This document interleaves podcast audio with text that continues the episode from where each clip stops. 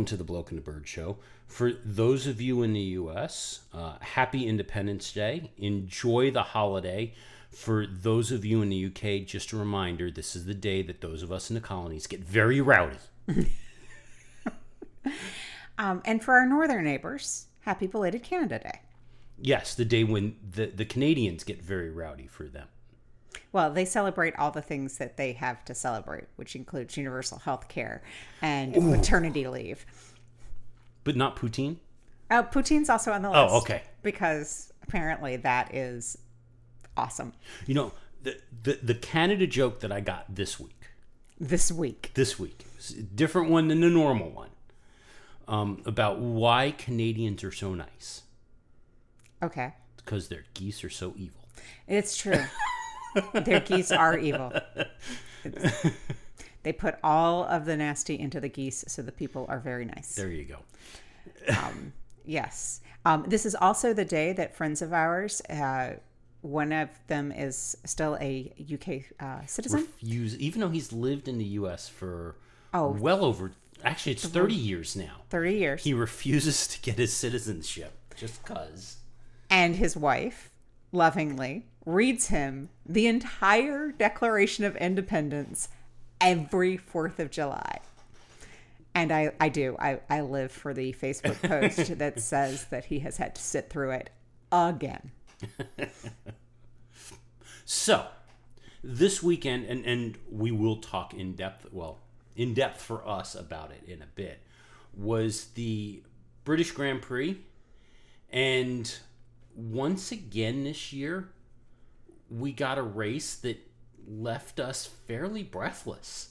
It really did. Um, it was a good race. It was an action packed race. Um, 52 laps of incredible racing, which I'm really thrilled about. What I ended that race asking was, how do we get more of that? And that's the question I really I don't have an answer to. Um, and it's one that I think we need to have people asking it because the modern tracks don't necessarily give us this kind of racing um, there's something uniquely special and it's track based. It is track based, but you also have to because I was thinking about this. Silverstone is one of these tracks that is about as likely to give us, to use the British term, a mega race as it is to give us a complete snooze fest. And I remind you of 2019. No, it was 2020 because it was pandemic year when we had the back-to-back races. We had the British Grand Prix and what did they call the other one? The 50th anniversary Grand Prix Something was the like second that. one. The British Grand Prix was fantastic. The race the following week on the same track was dull as dark. Yeah, but if you think about on percentages, mm-hmm. I'm going to go on percentages. the number of mega races at Silverstone compared to snooze fests at Silverstone, mm-hmm. far you get more mega than you do snooze. And we're talking about the track that Lewis won on three wheels. Yeah. We're talking about on our seats watching this past weekend. Mm-hmm. We're talking about you get a little bit of rain, some changeable conditions, and literally anything can happen. It is something, there is something magical that happens. And in contrast, you think about like Monaco, where you know it's going to be a parade. And you get Snooze Fest is out percentages mega racing. Mm-hmm. So, and you know, I, I throw in Paul Ricard because you just have to. Always a snooze fest, But except that one really year. good. Except Last that one year. Yeah. Silverstone more often than not mega. Yeah, I, I don't know what it is. But before we dig into the race, there has been some stuff going on before then, and we won't talk about Montreal. Um, it was it was Montreal was a decent race, um, but you weren't around for it, so we didn't record a show. Yeah. So let's talk about some of the stuff that has occurred in the last week. So appar- apparently, somebody has thrown a microphone in front of people that shouldn't have. Well, even before that, so really everything started. Actually, it's been more than a week because Juri Vips. Well, it was last month, so it, I think it was two weeks ago. Okay, last month was four days ago. I know that's true. So, I, but but I think the issue with with Juri Vips started just before Montreal. We didn't talk about it, um, but things have picked up there, and, and and it is a natural starting point to talk about some of the other crap that has occurred that we need to address. Okay, so tell the story. So, in a nutshell, during a live Twitch stream where he was playing video games, and if you're not familiar with who Juri Vips is, um, he still is a Formula 2 driver. So, in the junior series, and up until this past week, was part of the Red Bull Junior program and sponsored by Red Bull and fully supported by Red Bull and believed to be a fairly promising uh, driver in the Red Bull Junior sy- system, which right now, considering the way things look, that, that's kind of a rarity. Um, he was doing, as drivers tend to do nowadays, a live Twitch stream playing video games, and he was playing like Call of Duty or something like that. And in frustration, used both a racial slur and a homophobic slur.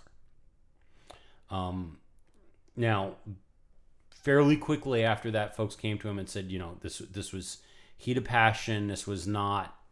He's not a racist person, but he he did it. We acknowledge it, and it was out of line. But you know, probably shouldn't have done it. Well, Red Bull within about a day suspended him.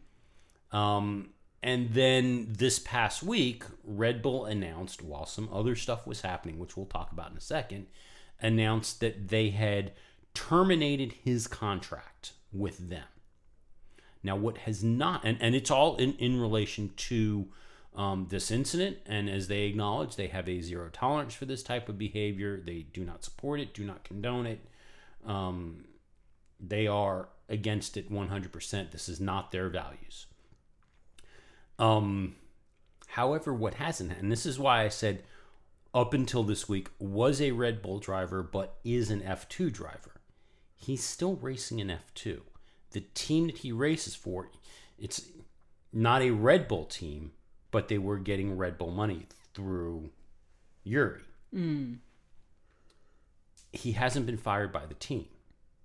Got it. So he's still driving in F2. He's just not driving as part of the Red Bull Junior program. Got it. And part of me wants to send a warning to all of our driver friends who do play video games and particularly stream them on Twitch. Because wasn't it during the height of the pandemic we lost another junior driver for rage quitting during a Oh no, it was a, it was a full on NASCAR driver. oh a full on NASCAR driver that rage quit and then lost his drive. Mm-hmm. Yeah. So guys, people, Mm-hmm. um watch your anger levels during video games especially if you're live streaming them and people know who you are that's the top tip for today's show Well, that, that that's that's our first top tip. oh That's our first one because there's probably more coming this week. So that all then leads into more of what happened this week and a pretty crappy position that Red Bull was put in. And I will freely admit that Red Bull, through absolutely no fault of their own, was, rare was put in a horrible position this week. and that's very rare that it was not their fault Yeah. So it broke this week, even though apparently this happened almost a year ago, that in a Portuguese language podcast, possibly a, out of Brazil, um, Nelson Piquet Sr., who also happens to be the father of Max Verstappen's girlfriend, Kelly Piquet, um, he was offering commentary on last year's crash between Max and Lewis at Silverstone. And again, Portuguese language. Nelson used a racist slur. Now, I want to be clear it was in Portuguese. but it's still when you read it when you when you see it you recognize what the word is Correct. and and what the intent of the word is. We then had about well, after this came out, there was a bit of condemnation and the statements and, and specifically he used the word targeting Lewis. And I should be clear about that. It wasn't just that he used the word. He used the word targeting Lewis. And you know, Lewis came out and instantly condemned it and, and, and slammed the action. And the drivers, within moments of this breaking, many of the drivers came out, many of the teams came out and said, you know, we stand behind Lewis. This is not appropriate.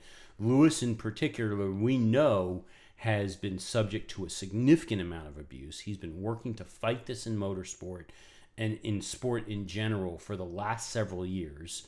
Um, Zhou Guanyu came out and said, you know, I get it.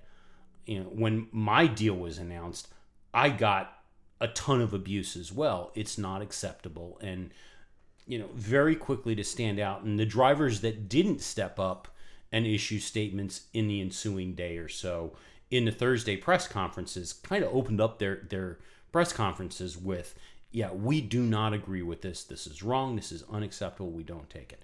The one team that did not issue a formal statement, and they said they were not going to issue a formal statement, was Red Bull. And this is where I go to Red Bull was put in a really bad position through absolutely no fault of their own. Because, yeah, they do have Max, and they got to support Max. And Nelson's not connected to the team other than dad of girlfriend of and And my brother's girlfriend's dad's uncle's Yeah. brother's now next door neighbor.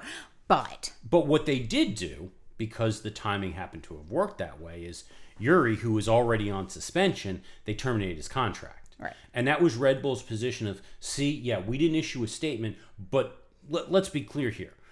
We took action to stamp it out when it happened in the organization, and we just, you know, th- th- there should be no doubt here as to what our position is, even if we're not going to issue a statement against Nelson. So I, I'll give Red Bull a pass on that. I'll give him a solid 60%. I mean, I'm, I'm sorry. Yes, doing it within your organization is an action, and actions are broader than words. However, just because your driver's girlfriend's dad made a statement, you can easily say there is there is no place for that in Yeah. this sport. I don't think that that But the other thing is, historically, Red Bull has taken a stand, and if you mm-hmm. remember this time, this time last year, after that clash, and all of there was a significant amount of hateful, racist comments that were hurled at Lewis after that crash, and Red Bull was the first, if not the second team after Mercedes to stand up and go, "Whoa." Mm-hmm. yes, we're upset at Lewis. No, there's no place for the racist comments. And that that gives Red Bull a little bit of leeway in my eyes here because they have been very quick to step up here. This was a position that they were caught in a rock between a hard place. Max also came out and in his press con, we knew this was going to be a thing of that, that Max was going to get questioned. And Max came out and said, look, I don't think he's a racist. I've spent a lot of time with him. I know him fairly well, but his comments were wrong. So here's the thing. I hear what you're saying. They've historically done or said the mm-hmm. right thing. However, and this is my position on it, is that's great until it's hard. And yes, you're right. They were put in a bad position. It's a tough position. But I don't think that if you are truly true to your values and you're going to stand up and say wrong is wrong and right is right, that you're not going to turn around and say, we have that there is no place for what he said.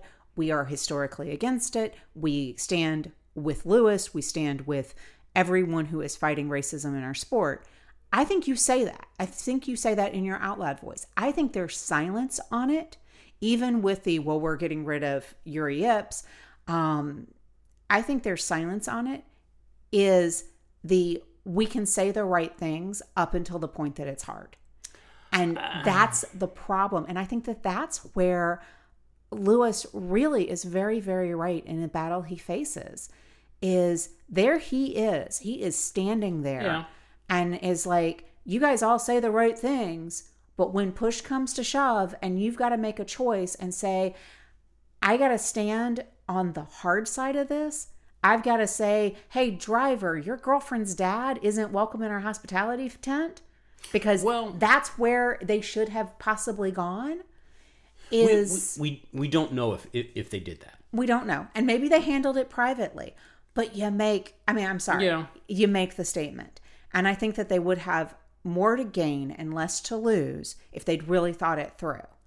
Um, I, I- they danced a fine line, and I would argue that they danced poorly. You're arguing, yeah, give them 60%.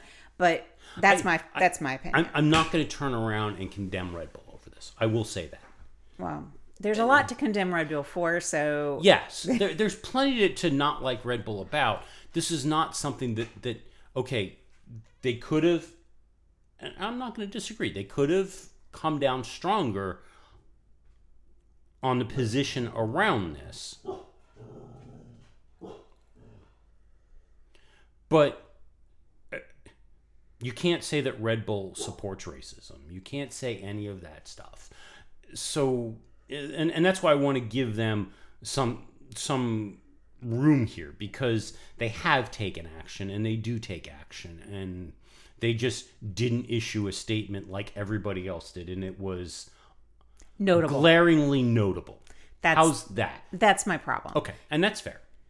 Um, now, Formula One, besides banning it, and it took a couple of days before, before, or, or be- besides condemning it, they condemned it quickly. Then they took action a few days after that. Is where I was headed. Um, they have revoked Nelson's access, paddock access. Um, I guess he can show up to the track and watch a race, but his paddock access has been revoked. So I can't imagine that he's going to show up and sit in the stands. That would be funny, but yeah, Yeah. I doubt. Um, Nelson, it, and, and unfortunately, the Piquet family did not help the situation. Now, Kelly was silent. We haven't heard anything from her, but Nelson's brother was the first one to make any kind of a statement on this and did not apologize, did not condemn anything that was said, just explained it away as, well, you know, our, our, our grandmother used to call us this, and nobody cared. That was where it started. Nelson's apology, and he did issue an apology. It took about three days, maybe four days, but it took several days for Nelson to issue an apology. And he did apologize. He did say that he meant no ill will and, and but what he stated is that in the Portuguese language and in Brazilian culture, use of this word is not considered offensive and it is according to him it is commonly re- used to refer to males or men in general. He then went on to say that in hindsight, the use of that word to describe Lewis was poorly considered. And I can accept some of it, but I still go back to the to the whole thing of there was no reason to do it in if that's why it happened and it could be there was still no reason to do it and it needs to be removed from the vernacular. Cultural or not there was no reason to use that type of a word as a pronoun to refer to a person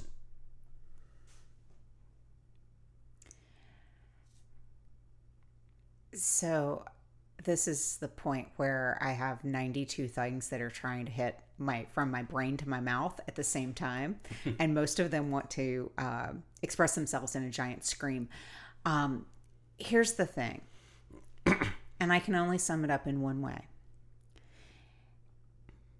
If we care about each other in, as part of the population, if we are trying to work together to have an inclusive environment, we must, must be willing and cognizant to changing language, even if it's culturally accepted, if it's the old way of thinking, the old guard, or that's the way my grandparents talked.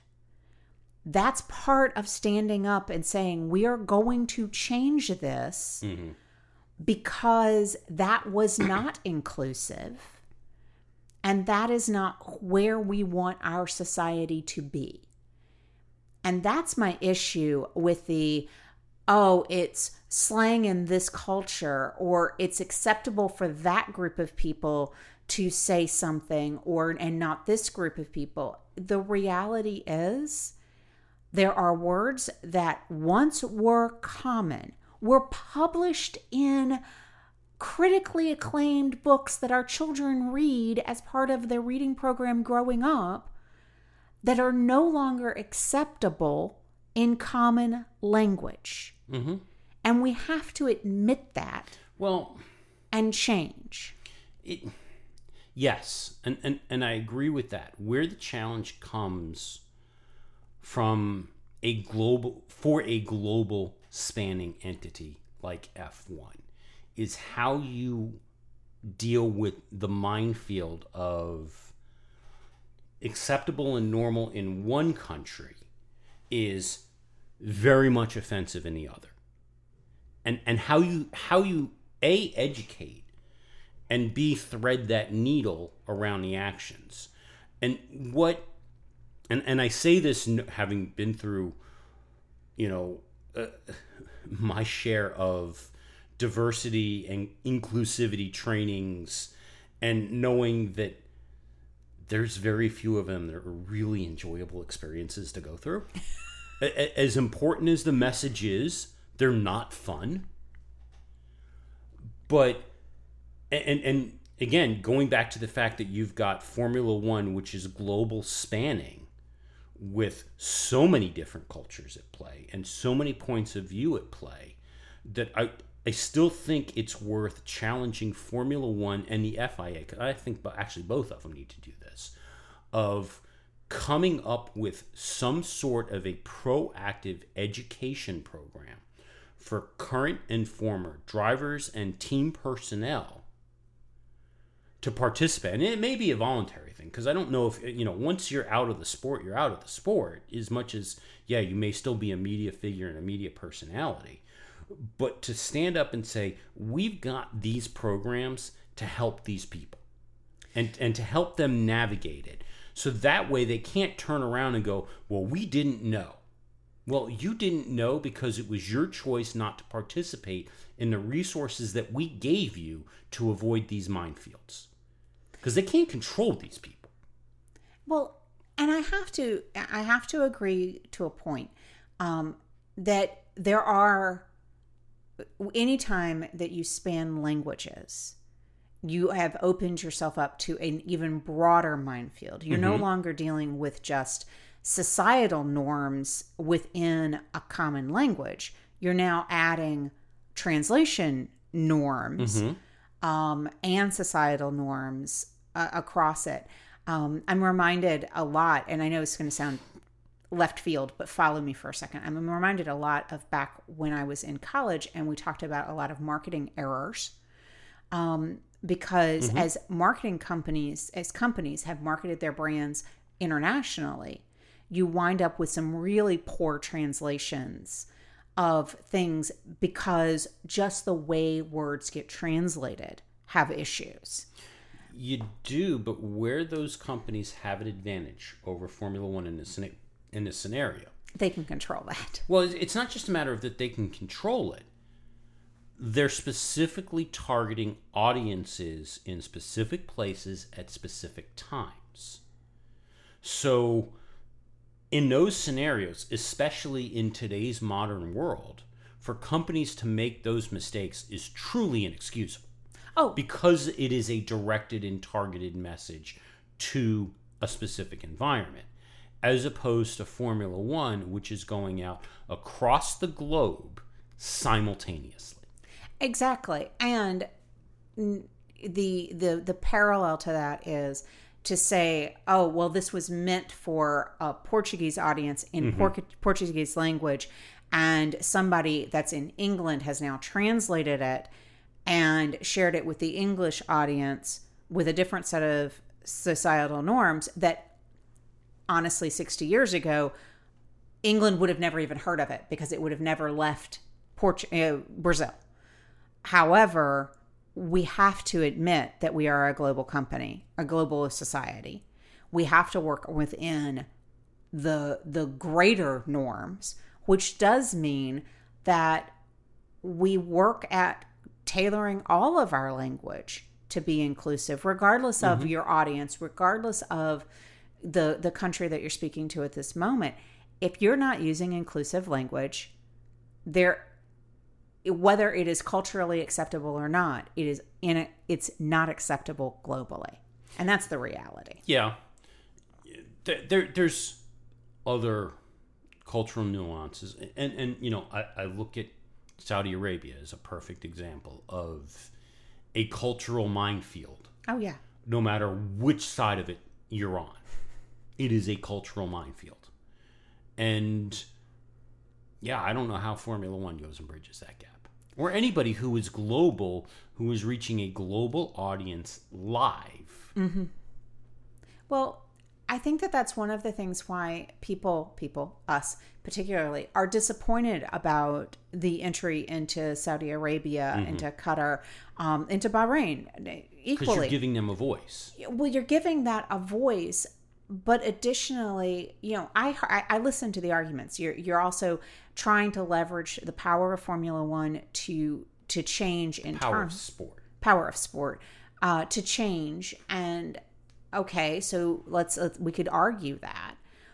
But i think that we also are challenging the power of sport to be better Mm-hmm. to to stand at a little bit higher standard because you are global because you are front and center and you're saying all the things so globally and saying this is where we stand. I mean, we cheered and praised Formula One for pulling out of Russia mm-hmm.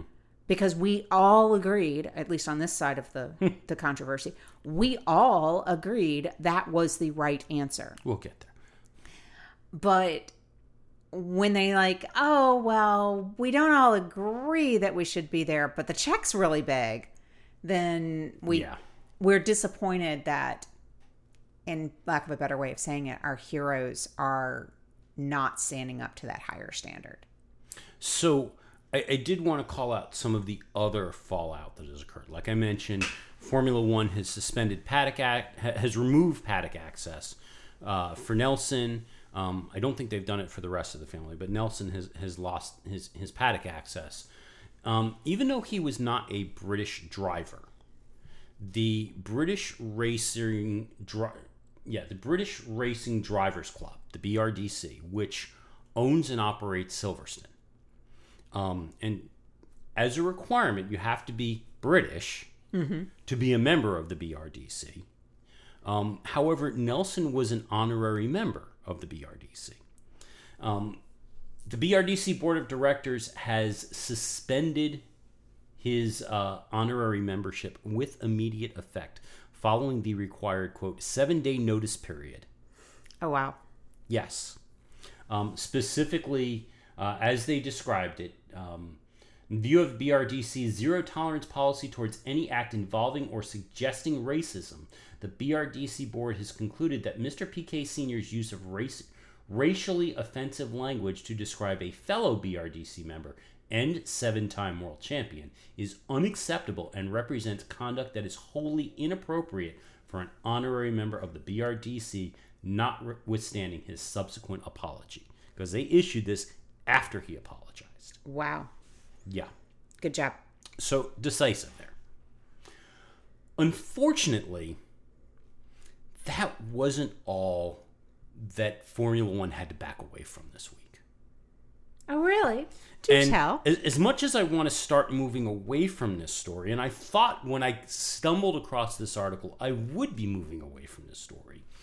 When I started reading the article, I'm like, huh, I probably want to hear the audio to this because I want to get a little more context as to what happened and what was going on. So this week, Formula One issued um, another statement distancing themselves from the comments of Bernie Ecclestone. So Bernie gets involved in this? So what happened? And the statement that they had issued was around comments that Ver- Bernie made defending Vladimir Putin. Okay, and I'm like, how is wait- that connected? And I'm trying to figure out what's. But I'm, I'm listening to this. I'm like, well, what the hell was Bernie doing? Ta- Why was anybody talking to Bernie about Vladimir Putin? And I'm trying to draw this connection and understand why anybody went to the cave troll again and try and track this down and understand it.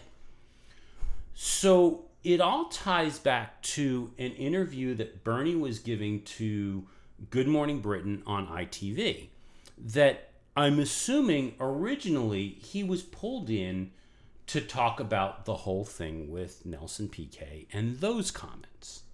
So I went to go and listen to the interview. It's about a 12 minute interview, of which the first minute or so is not Bernie, it's the commentators talking about the the turmoil and, and the controversy over Nelson's comments.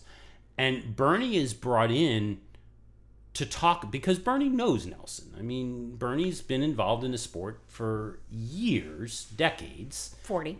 Yeah, 40 years. 40 not plus, 40 plus years. And he lives in Brazil Yep. and he's, He's friends friends, with with, Nelson.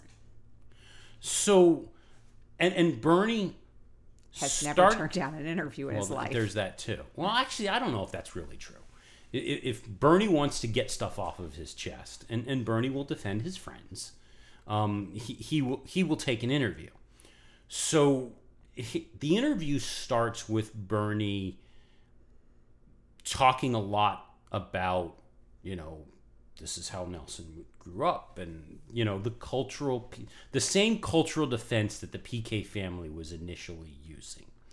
Um, and any interviewers turn to, you know, Lewis says that this isn't good enough, and what do you think? And Bernie's already come out after Lewis over he Bernie. If you recall, what was it last year the year before? Actually, it was two years ago when Lewis p- was pushing harder on his campaign for diversity and equity, and Bernie came out and said that black people are more racist than white people. And Formula One said, "Whoa, no, no, no, no, no, no! Those comments have no business in Formula One or society as a whole." Their exact words. so, they the, the commentators now have pivoted to Lewis's reaction that he doesn't think that um, Nelson's apology was enough, and they asked Bernie, Bernie's thoughts on this. So instead of me trying to explain and capture what went from here, let's go to Bernie's own words. Plus, you don't want to ever repeat them. Well, there, there- I, I, I could not do it justice if I tried to explain this. So let, let's let's go to Bernie. not not just a sport, any more than any sport. I mean, a lot of things worse happens in football, directly in front of cameras. And um, I don't know what you can do about stopping people saying something that, at the time, would appear to be appropriate to them and may not be in reality. You can't start making rules of what people can say and can't say. And I don't know what sort of reaction he is expecting. Can condemn it though, Bernie. You are a voice of, of authority within the sport, albeit you're former uh, a boss of, of Formula One. So you can come out and say this just has no place in our sport. So if you were doing it, ask somebody asked you, what would you do? Tell me what you would do. Well, I mean, my opinion on this, Bernie, I've got no credibility in the world of Formula One. I'm just a journalist asking you a question. You're, you're the man that created this sport to become what it is to, today. So your opinion is far more relevant and far more important than mine. Well, I haven't got an opinion. Okay. So I want to be actually before I even get to let me get to my immediate reaction when I heard that. So if you watch John Oliver mm-hmm. and he plays some clip of some figure or somebody stating something that is so utterly clueless and amazingly stupid that he utters out at the top of his lungs, holy, and I'll leave it right there. that was my reaction. And I want to remind you all of the articles, everything that drew me to go find this interview had nothing to do with Piquet. Right. Nothing at all to do with this. And that's what it started with. Yeah. So, picking that apart for just a half a second, I don't want to lose a very important piece of the puzzle here. Bernie was asked to be interviewed mm-hmm. regarding Nelson's statement, mm-hmm. Of which, at about the four minute mark of this interview, that is 12 minutes long, mm-hmm. he says, I have no opinion. He says, I have no opinion when asked outright to condemn the remarks. Exactly. First, he tries to turn it around and go, Well, if you were put in my shoes, what would you say? And the journalist rightly said, But I have no standing here. My opinion doesn't matter.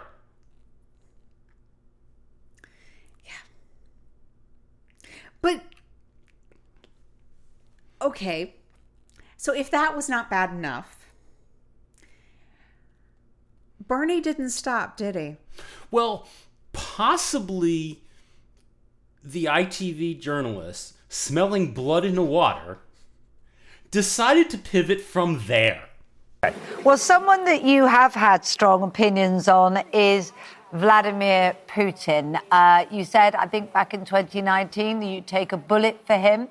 Obviously, the situation with Ukraine means that a lot of comments have been made about Vladimir Putin, um, a lot of concerns about Russian actions in Ukraine, and a lot of things have emerged about his behavior.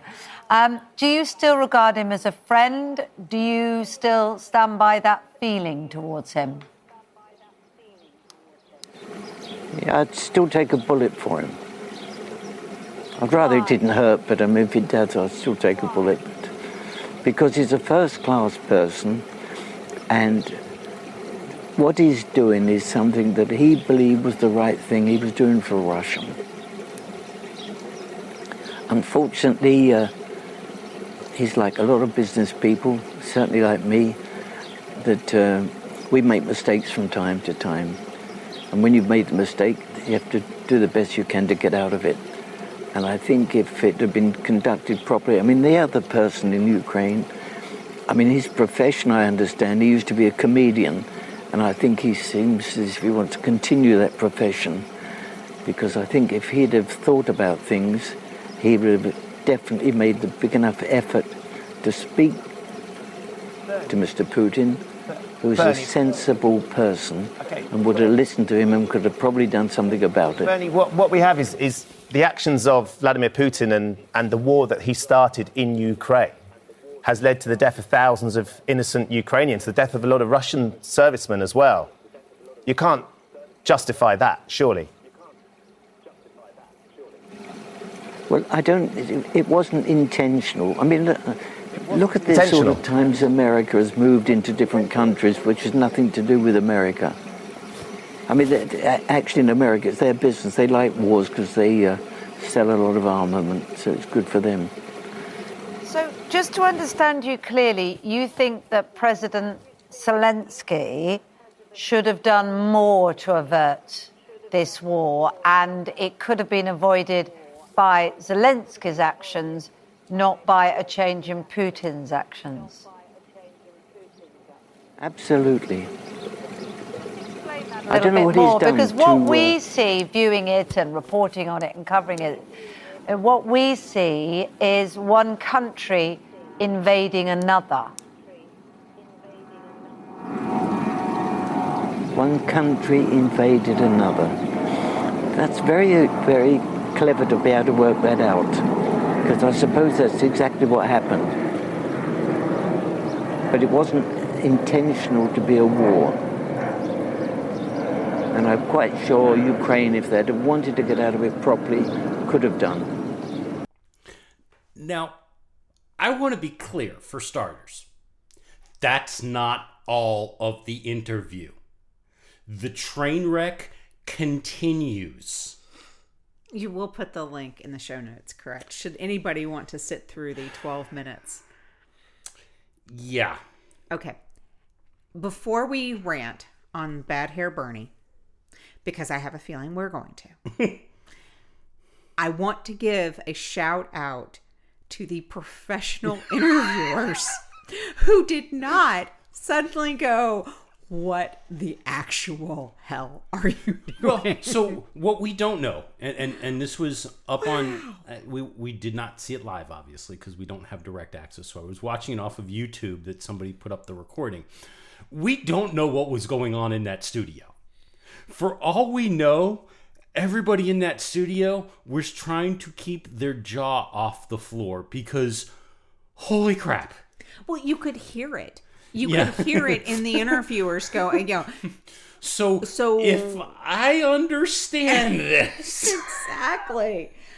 But I, I got to give them props. I got to give them props for not going. You've got to be kidding me.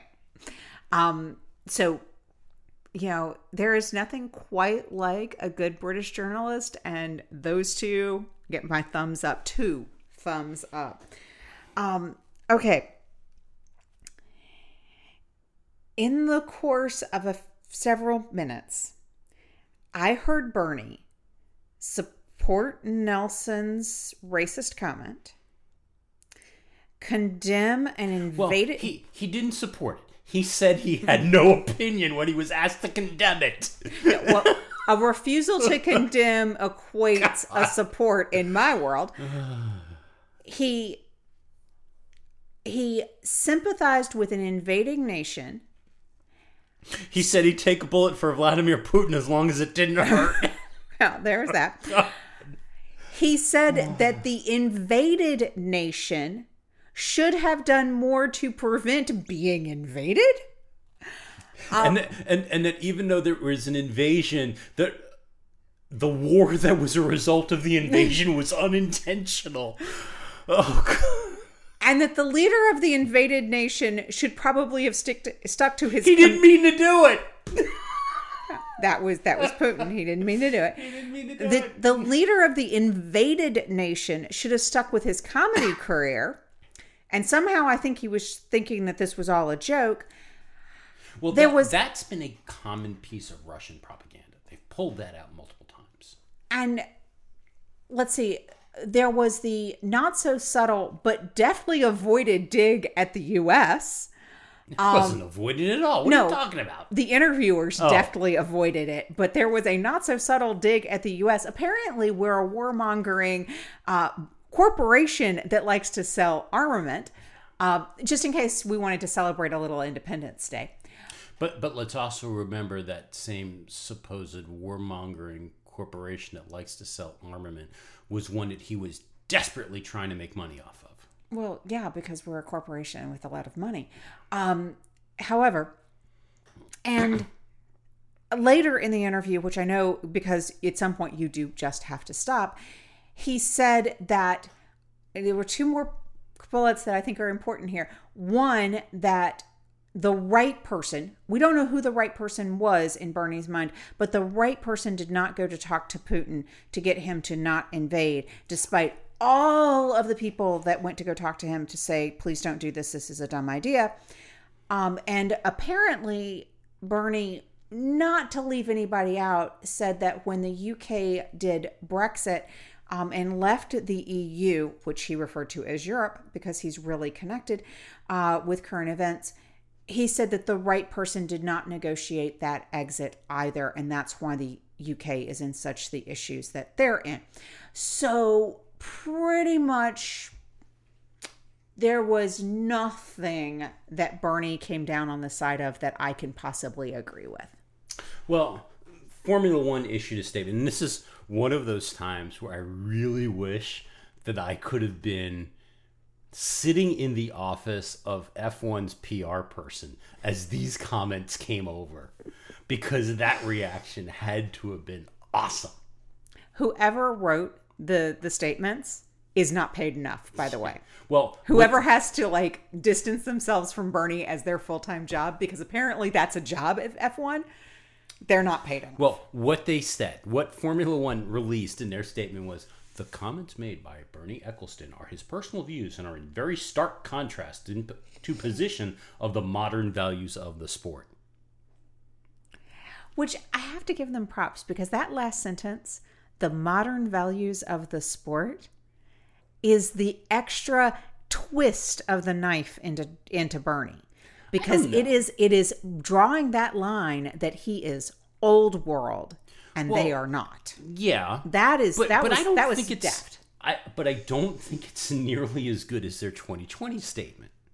Remember, their 2020 statement is the time when they said, at a time when unity is needed to tackle racism and inequality, we completely disagree with Bernie Ecclestone's comments that have no place in Formula One or society. I mean, now they've just said he's a dinosaur. Last time they said he's completely out of whack with the rest of society. So I, I think they might have stepped back a little bit on the on the harshness here. I, I, I see. I'm not seeing. I see those two statements as being inter Complementary of each other. complementary, That they are intertwined. We first say they have no place in the sport or society, and now we are saying that it is an extinct dinosaur relic of ye olde years. I mean, those are complementary statements. But yeah, wow. You know, I thought at one point Bernie had hit the epitome of bad statements when he called women appliances. No, he's been getting worse ever since. He he has truly become that joke that we all have of you have, you know, we think about Thanksgiving and you have to invite your racist um horrible uncle to the table and everybody's just counting down the minutes until there's a fight because he's going to say something stupid. That is what Bernie has become. He's the old man with no filter anymore and no reason to have one. Yeah. And he no longer represents the ideals of No longer? no longer. How about never ever? well, okay. Um, he does not represent the ideals of modern sport. Period. The end. Complete sentence.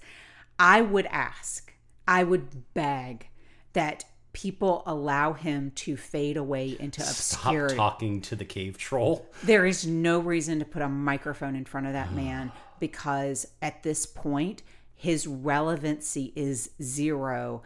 And all he does is draw, draw, drum up controversy where there should be none. All right. So after all of that, we need a unicorn chaser. Yes, we always need a good unicorn chaser. Amazingly, I have a unicorn chaser that's still on the topic of diversity and, equal- and equality. Shockingly. And in Formula One, and in Formula One. Now, I the one piece of criticism I have, I will launch right in advance, um, and that's that Alpine, the name you chose, is horrible. okay. So Alpine announced the Race Her program. It is RAC in parentheses H E R. And it is specifically intended to increase the participation and open up more opportunities for women within out the Alpine organization.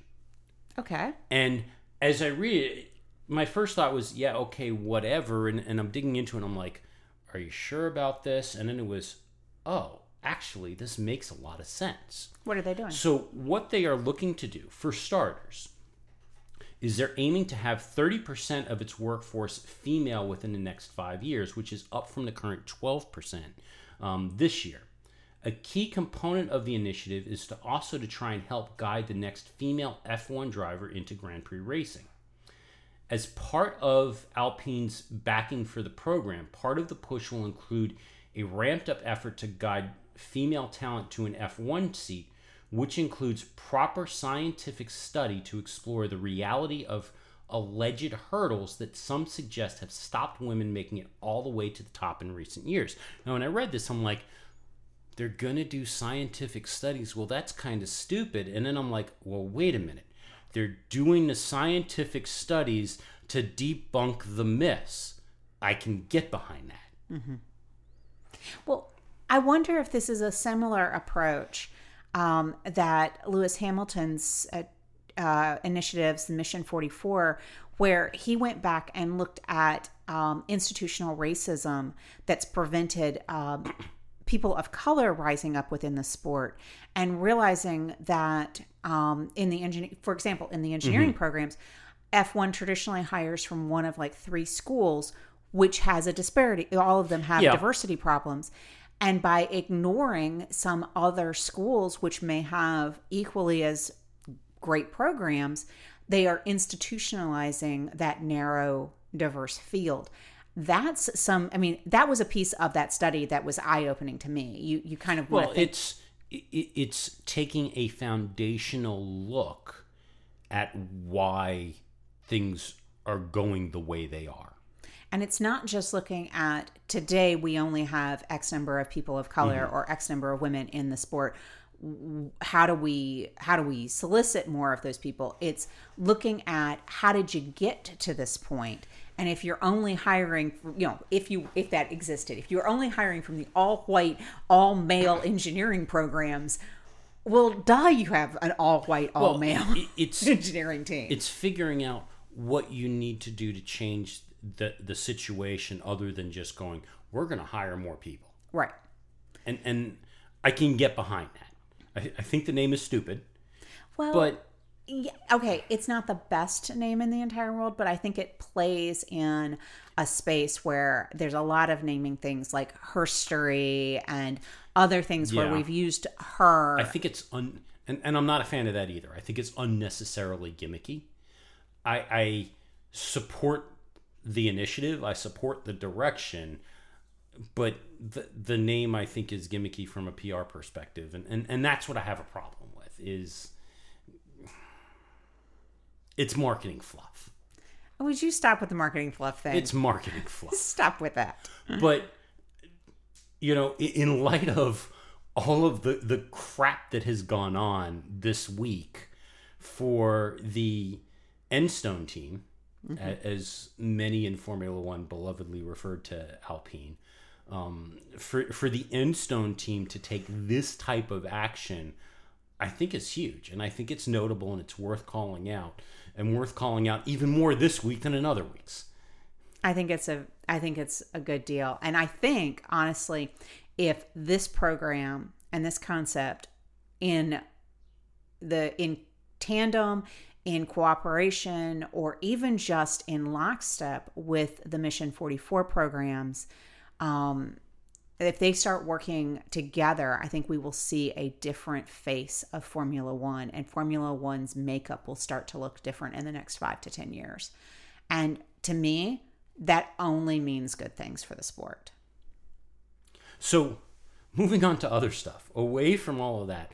So there was news, and and gonna try and move through this kind of quick because we took a lot longer than I thought we were going to, and all the other stuff. uh, see also that's what happens when you start mentioning bad hair bernie Yeah, I know. Um, in Montreal, there was another meeting of the technical advisory committee to talk about the, the porpoising regulation, the anti-porpoising regulations, and the bouncing, and all of those various issues. And apparently, it came to light, and we may find out about this next season in Drive to Survive, because apparently the cameras were in the room. Ooh. But it came to light that some teams may have found a way to skirt the rules with the stiffness of the floors. how do you skirt the rules Um, well, current regulations stipulate a maximum deflection of two millimeters at the two middle plank holes and no more than two millimeters at its rearmost hold in a bid to hole in a bid to ensure that the floor is stiff enough. Now, think about that. Two millimeters. How big is that? Itty bitty. See, we we have pulled out the the magic wooden ruler, the old school magic wooden ruler, and two millimeters is a lot less than a quarter of an inch. It's what It is An less eighth of than an inch? no. It's not even an eighth of an inch. I would give it probably three sixteenths. So the tolerance that we're talking about is three sixteenths of an inch, give or take a few hairs. Now, I would suggest that um, this would be another time that the U.S. is behind the curve, and we should be going to the metric system. I don't know about that. Anyway, um, there were claims in the meeting that some teams have managed to get the floors to flex by as much as six millimeters in total in other parts of the floor, which allows them, and this is this is the key part if you want to think about what potential teams we could be talking about. Six millimeters in total, which would allow them to run with a higher rake and much closer to the ground for increased performance without the risk of suffering the ill effects of ground strikes. And what team, pray tell, is known and has been known for the last 10 plus years, if not longer, to run a car with a fairly high rake? An energy drink team? Yeah. To tell you the difference, so I said about three sixteenths is the 2 mm-hmm. millimeters. So six millimeters is approximately three eighths.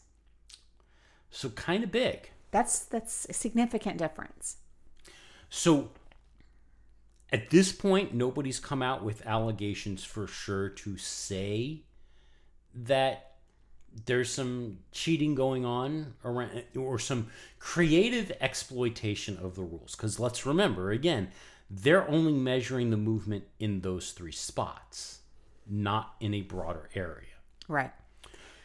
Which, of course, is the Adrian Newey mm-hmm. methodology. So you would not be surprised that we're pushing the edges of the, you know, the regulations as written, not the spirit of the regulations.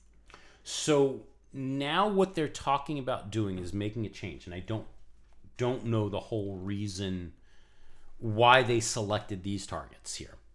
Is they're going to be making a change to the rules that are going to where they will rigorously enforce the two meter tolerance and stiffness around the floor hold holes, and it must now be uniform for a radial distance of 15 millimeters outside the periphery, with a variance not exceeding 10% either way. Now, why that's a better measure of whether or not we've got six millimeters movement in other parts of the floor, I don't know. But that's what they're thinking may better enforce the floor stiffness, but I don't know. We'll see. So we'll also see if that has an impact on other cars' performance. That's where we'll see it.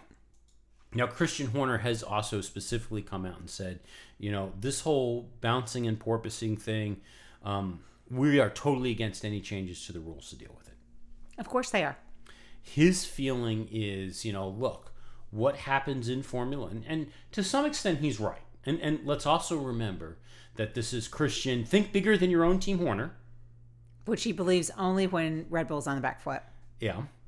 Um, he says that, you know, what happens in Formula One is that teams figure out the trick piece, the trick element, the trick component, and over time, the teams that were on the back foot figure out either counters to that item or they start to, to come up with their own version of the same thing and that performance starts to normal out and equalize and there's no reason to change the rules because this is the natural evolution in Formula 1.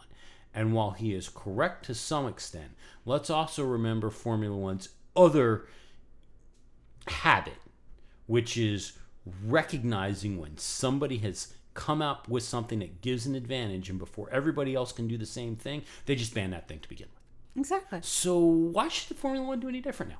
Oh, because it's Red Bull. No, mm, yeah, Christian is calling that they not make changes to the aero regulations for 2023 because everybody will just come to them. Now, to that, um, Mercedes has said that um, they're not so vain and so full of themselves that they can't they, they would not be able to acknowledge that maybe they went the wrong way for 23 and to go more in a direction of Red Bull and and that concept. Now, one I think is kind of interesting that they're leaning towards Red Bull and not Ferrari's concept because there is a significant difference between the 2 Um, one being the bathtub, but Red Bull has added a shelf on. It, it looks a lot like a shelf on their intake that seems to recreate some of that dip in the side pod and that effect that, that Ferrari has just a little differently. Uh, but what Mercedes has said is that what we wouldn't do is outright copy what Red Bull did. What we would look at is what Red Bull did and try and determine what they were trying to accomplish, what challenges that they were trying to address, and why they went the route that they did to understand it so that we could do what made sense for our car Yeah, that makes sense. which makes total sense. But what they've said is also they're not so proud that they wouldn't abandon this concept and recognize that yeah, maybe this was a bridge too far. Well, and you know that's reasonable. I mean, that's the way Formula One should work: is they should try something, and when it, if it does not work, then you pivot and you try something different. Yeah. You don't just keep iterating on the same poor design. So that brings us to the race and the British Grand Prix. And right from the start, this was going to be an eventful race. Yes. And as much as, yes, we had a significant incident, and I'm not going to start with the incident, but we had a significant incident that led to a red flag within moments after the race starting. We didn't hear a lot about it during the race, but I want to be clear and I want to point out, and I'm going here first because the race was going to get red flagged within moments of the start, even if this incident didn't happen. And the reason for that, and they knew it was a distinct possibility. We got word out on several of the social media channels. The Northampton Hamptonshire police issued a statement that they were expecting something to happen and they were ready for it ish. Um, and that was when the race started, several protesters invaded the track and sat on it was the oh, I had it up and I don't have it right this second. They sat on the village straight. Now where the village straight is is so you've got the pit start, the first turn is Abbey. That's where the incident was. Then you move into farm, which is turn two. You've got turn three, turn four, and then it's that first straight before Brooklands Okay. they were on the village straight, which means when this race started and this incident happened and that red flag was thrown, it was probably going to get thrown at about the same point because it had to be thrown just before the cars got to where the protesters were sitting on the track. If there were people on the track, that is an instant red flag Got it. and that that's we, we've seen that in the past in Singapore. It was years ago in um, actually it was at Silverstone. They had other protesters invade the track because of the speed that those cars are going. Formula One and, and the low visibility. Formula One wants those cars slowed or stopped and out of the way as quickly as possible when there is something on the track that shouldn't be there. Um, it was seven protesters that were on the track. They had planned on doing this protest. They are anti oil, anti petroleum, anti pollution. They are environmental protesters. They planned on doing it. Um, so they got out onto the track. And apparently, in one of the clips of the cars, after, as they were slowing down after the incident, the protesters could be seen sitting on the track. They tried to sit down across the track. So incredibly dangerous um, and in a lot of ways, as much as it's never good for a massive accident to occur, it is probably just as lucky that that accident happened and the red flag was thrown quick enough to slow those cars down.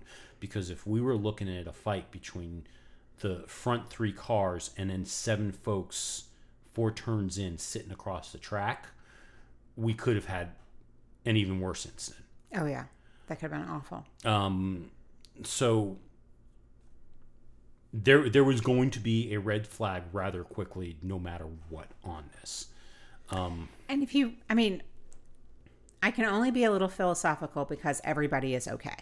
yes. Full stop. Everybody is okay, and everybody's been cleared to race next weekend, and all of those things are right. But in a way, you're almost glad that the red flag was for an accident and an event, which then pulls all the press and the drama away from those protests. exactly They literally did not get the press that they wanted. Yeah, and, and that that's the thing is, as much as yes, Sky mentioned it once or twice that they had gotten word that protesters were on had gotten on the track and that police were responding and had investigated or, or arrested them. That was all the mention. There was no video, there was no replay, and Formula One didn't need to show that video. Right. So, in terms of completely defeating the protest, that worked out well. Now, Sebastian Vettel, who is known for being very outspoken this year in particular, but in previous years as well, around environmental issues, he came out and said, you know, look, I sympathize with their message, but this was wrong. Mm-hmm.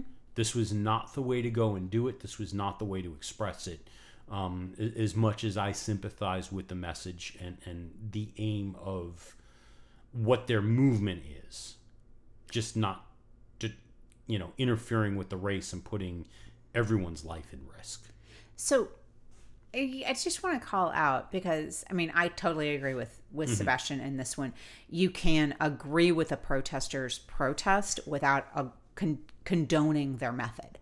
Um, but we're also talking about an F1 driver that bought Nigel Mansell's car and refitted it to be To run a sustainable, sustainable fuel. fuel. I think that's awesome. Yeah. I mean, talk about putting A, money where your mouth is, but B, doing something to prove that it is possible to be sustainable. Again, let's go back to what we started saying last year that Sebastian Vettel has really changed his image in my mind. And I've I've grown a newfound respect for Sebastian.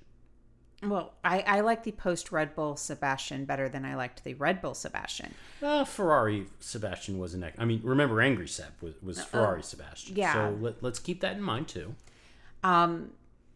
But I made this comment recently, and it, it's it's kind of the the picture of the difference between Sebastian and Max because even in Red Bull, Sebastian had some charisma.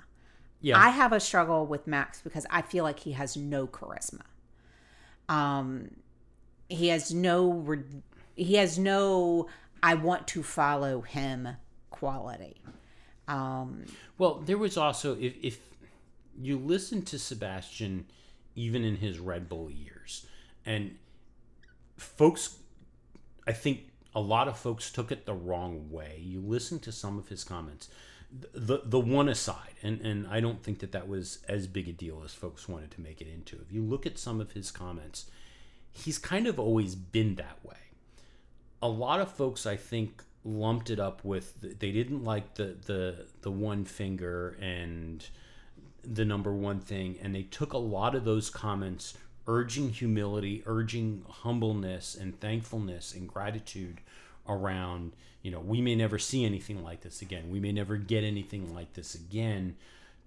Eh, they took it as some kind is more of Sebastian being full of himself. But the reality was it was about as honest it could get. And if you listen to Sebastian and you compare the Sebastian we see today to the one who was making those comments, yeah, they make total sense. yeah I, I i think that when max falls back and max will fall mm-hmm. back and is in a similar position to where vettel is today we will not have this conversation about a post Red Bull Max like we are having about a post Red Bull, post Ferrari. Well, we, we won't have that conversation because when Max falls back, Max will leave the sport. I mean, he, he's tied up in a contract that he is going to be with, with Red Bull for, I think, another five years.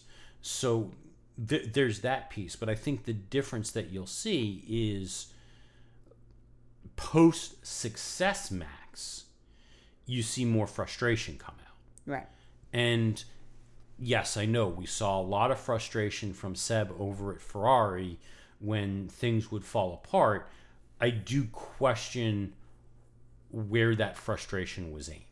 Mm. Where Max, I, I, I don't think that Seb and his frustration that he aired, especially now in hindsight, looking back, was as much Seb throwing temper tantrum as it was frustration with a team that was making promises and falling apart, and at a team that should have been doing better and was making stupid mistakes and, and avoidable having avoidable issues and his frustration over that as opposed to just kicking his toys out of the pram. I could see Max throwing flat out. I mean, and we've already seen it. Max throwing flat out temper tantrums. Exactly. That's the problem. All right. So now we can talk a little bit about that turn one incident and what happened. And it does unfortunately type now. George Russell has not been named as the cause, but it does tie back to George and George's start. And George freely admits that, in that they took a gamble, putting him on the hard all the way back in eighth place, knowing that the tires were going to be harder to switch on and were going to be a challenge. He says they acknowledge they rapidly realized when he was unable to get enough heat into the tires on the formation lap, and certainly as we saw later in the race, that makes total sense now. But on that formation lap, because he was not able to get enough heat in the tires on that lap, his start was even worse, and he slid further back. So he slides further back into the grid. He's he's trying to get himself into some kind of position so that he can safely make it through the start. He gets tapped by Pierre Gasly on the left, which spins him around into Zhou Guanyu and launches Zhou Guanyu's car. Mm-hmm. That flips Zhou Guanyu's car upside down onto the halo at high speed and sends it sliding down the track. Pitches it all the way down the straight, across the gravel, into the tire wall, over the tire wall, and into the. It hits the catch fence where it slides down in a gap between the catch fence and the tire wall. At the same while this is going on in reaction to this, Alex Albon tries to slow down because he sees all the debris and, and the clouds of smoke and everything. He tries to slow down. He gets then rear ended by Sebastian Vettel, which puts him into the wall nose on and sends him sliding off into um, Yuki Tsunoda and causes damage to Yuki.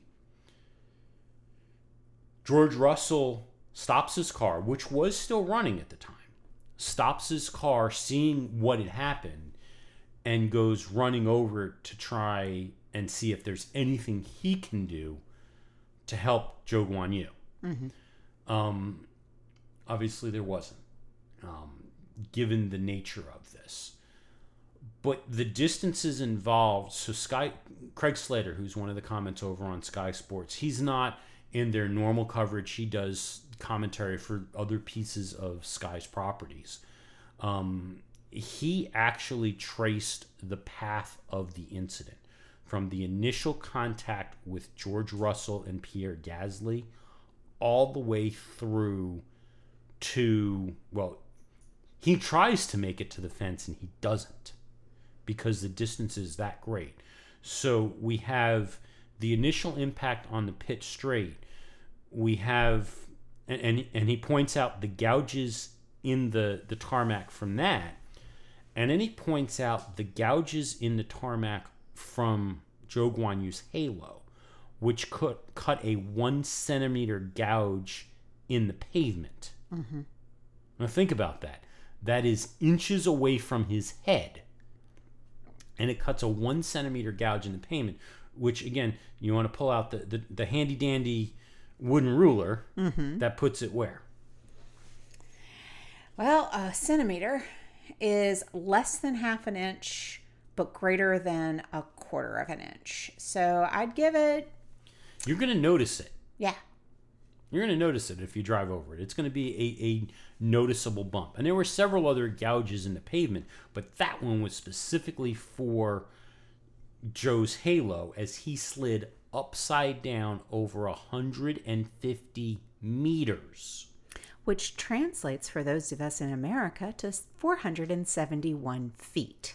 Upside down, down the track and through the gravel before hitting that wall and flipping up and over and into the catch fence. And there is floating around on Reddit video from one of the, the spectators in the stands in front of where that was. It was utterly terrifying when all of a sudden that car flips into the air and goes right into the fence.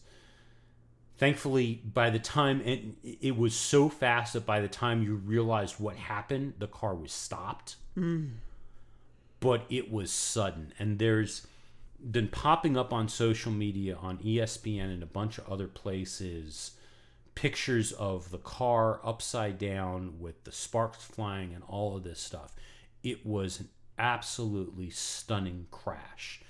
And if you want to know how terrifying it was, just look at the fact that it was what almost 20 minutes after that crash before we got any updates on what was going on other than they're trying to get him out of the car and the fact that formula 1 wasn't comfortable giving us any more updates than that says a lot So, a couple of key things that really struck me um, was there's a photo that you can see his car sideways and between wedged between the tire wall and the catch fence. And I know one of the things that uh, Craig Slater said was that they were going to be looking at the safety regulations of how much of a risk that was. Well, let, let let's go a little deeper into that one real quick too, because not just are they looking into it, but the first person who said, "Hey, we need to look at this," is one of the directors of the GPDA, George Russell. Exactly.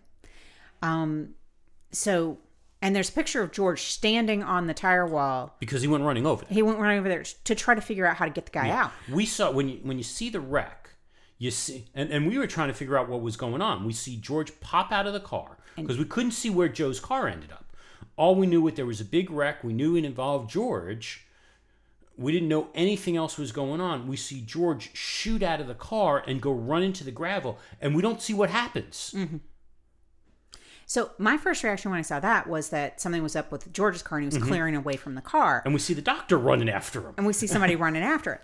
What you don't know is A, you don't know that George has a history of stopping to help mm-hmm. somebody, which I think is amazing. Um, it makes me kind of love George a little bit more. But he climbs up on top of the tire fence to see what he can mm-hmm. do. Now, the reason this picture is particularly stunning to me is Zhou's car is perpendicular. His head's on the tire wall side. His tires are mm-hmm. on the catch fence. There is no room. He can't pop anything to get out or anything. And I had that brief split second moment of thankfully his car was not on fire Yeah. because all I could think about was the last time we couldn't see the video was when it was Romain's crash. And if he was wedged in that space and there was fire involved, we wouldn't be having this conversation. Potentially not.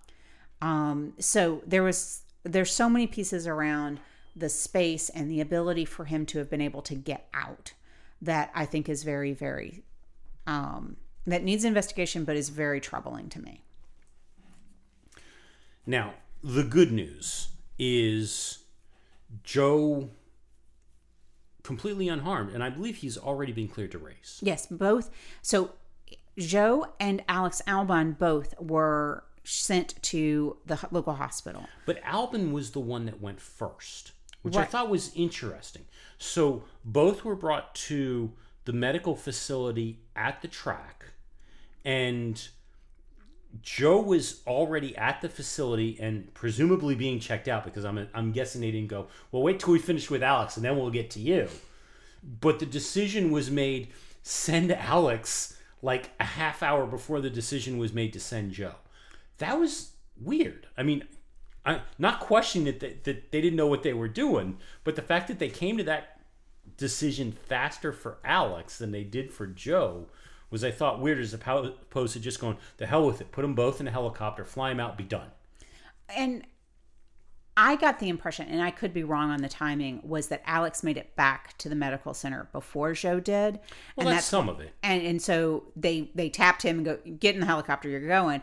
And it was that Zhou just didn't get back there to take the same helicopter and you know because they were both airlifted over to the mm-hmm. the medical facility they have both been cleared um, both expected to race next week apparently both of them were showered and back in the pits before the race ended Yeah.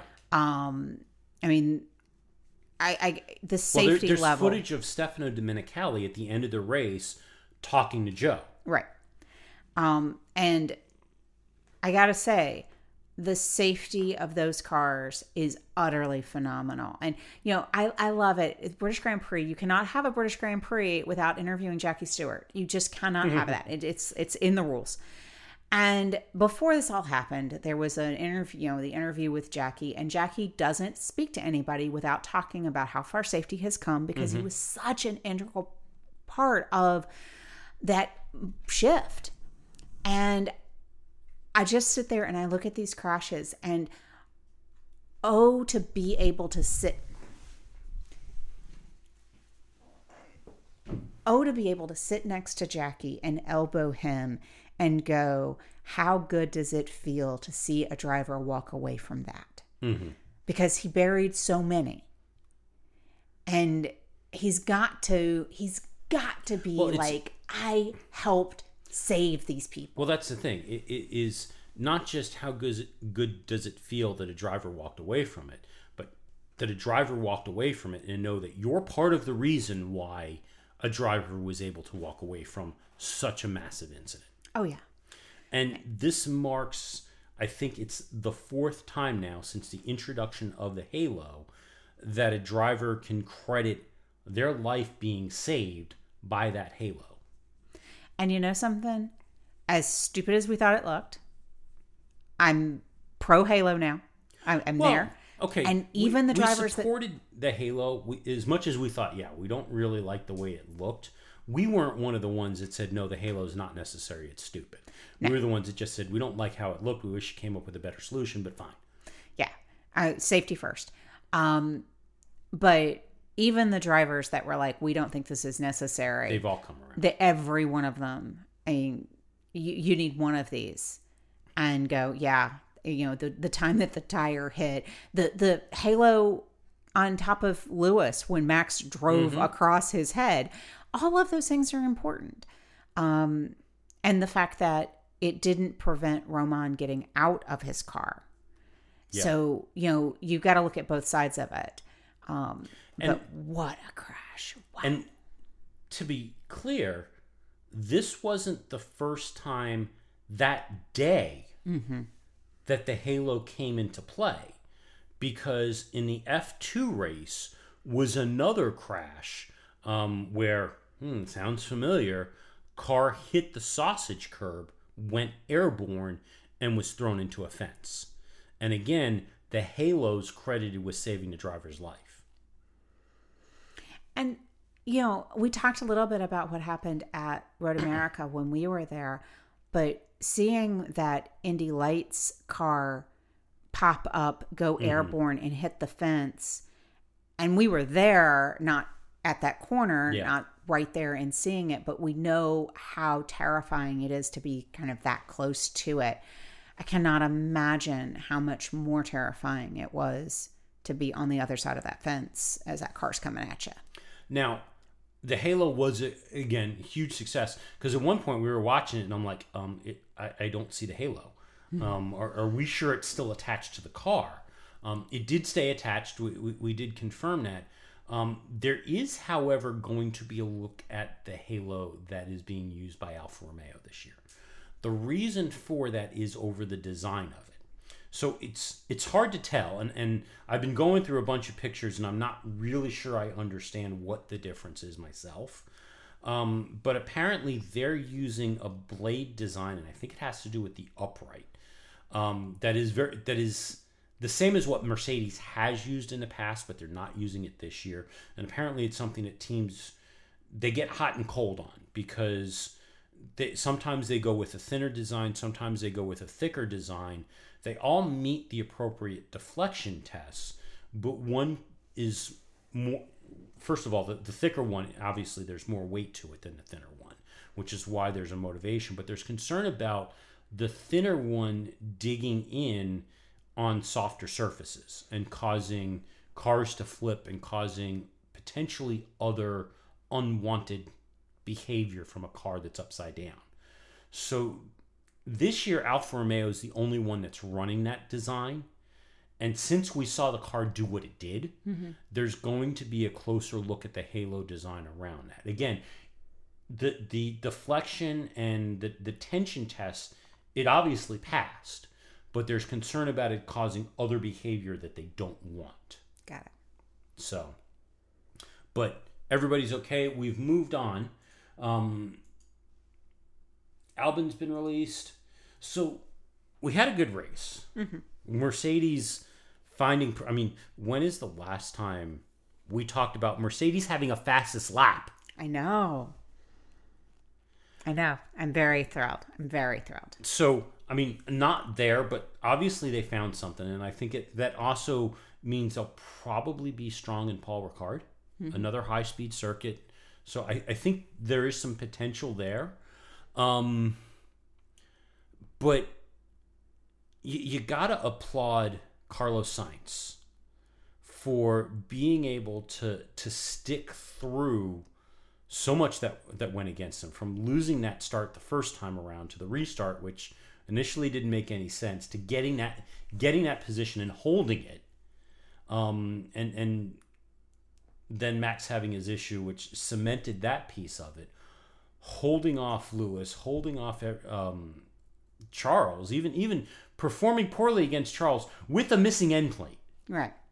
performing, you know, sticking to Charles, even though Charles was able to pass him initially, um, and coming away with his first ever win. Now, there's been a lot of question about those final pit stops.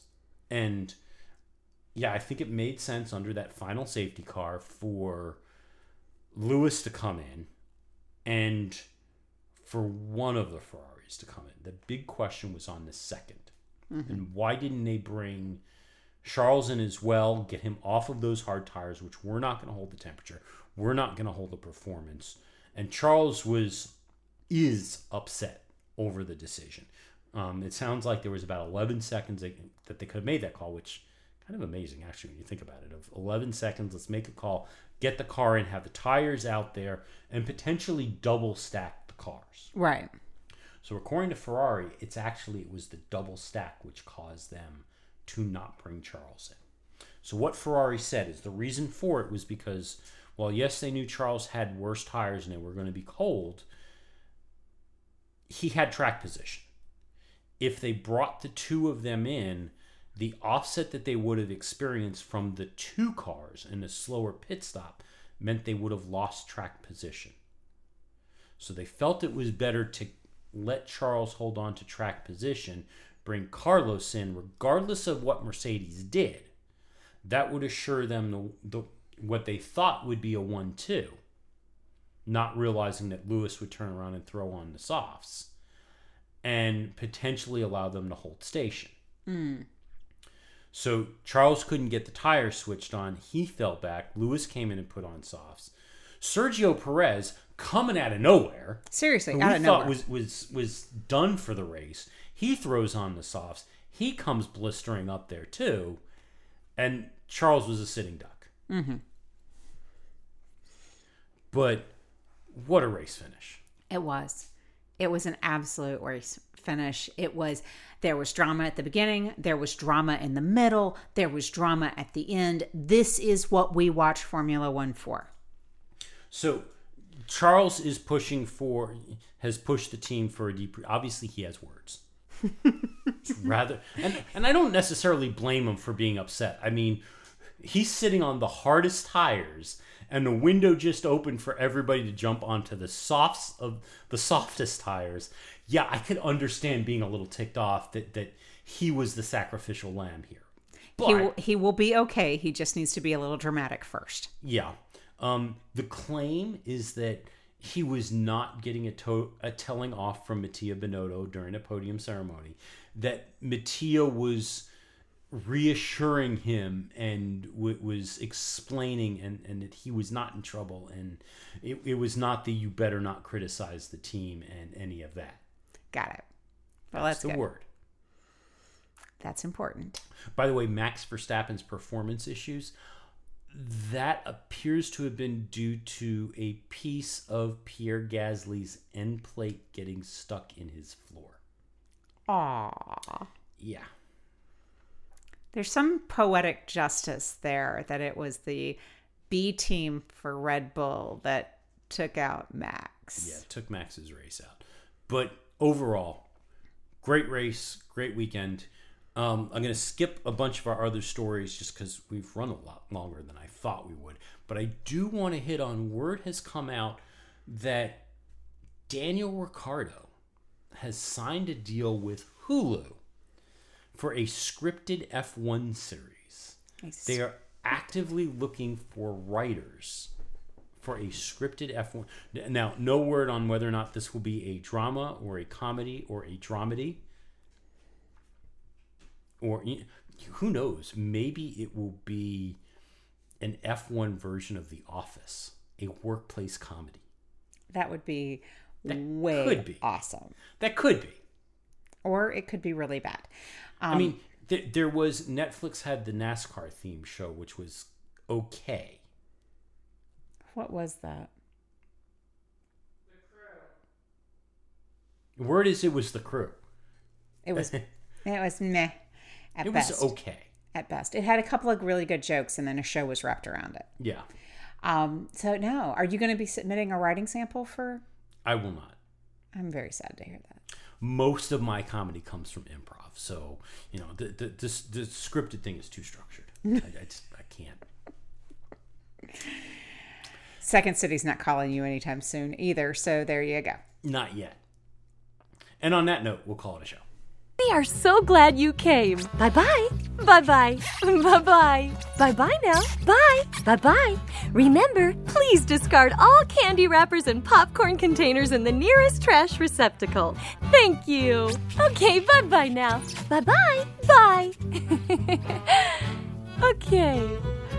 Are they all gone? Uh, is, is, there, is everybody gone? huh? Good. Oh my gosh, my cheeks are killing me. I can't keep smiling like this anymore. I am exhausted. I think I need a break. a little break? Okay.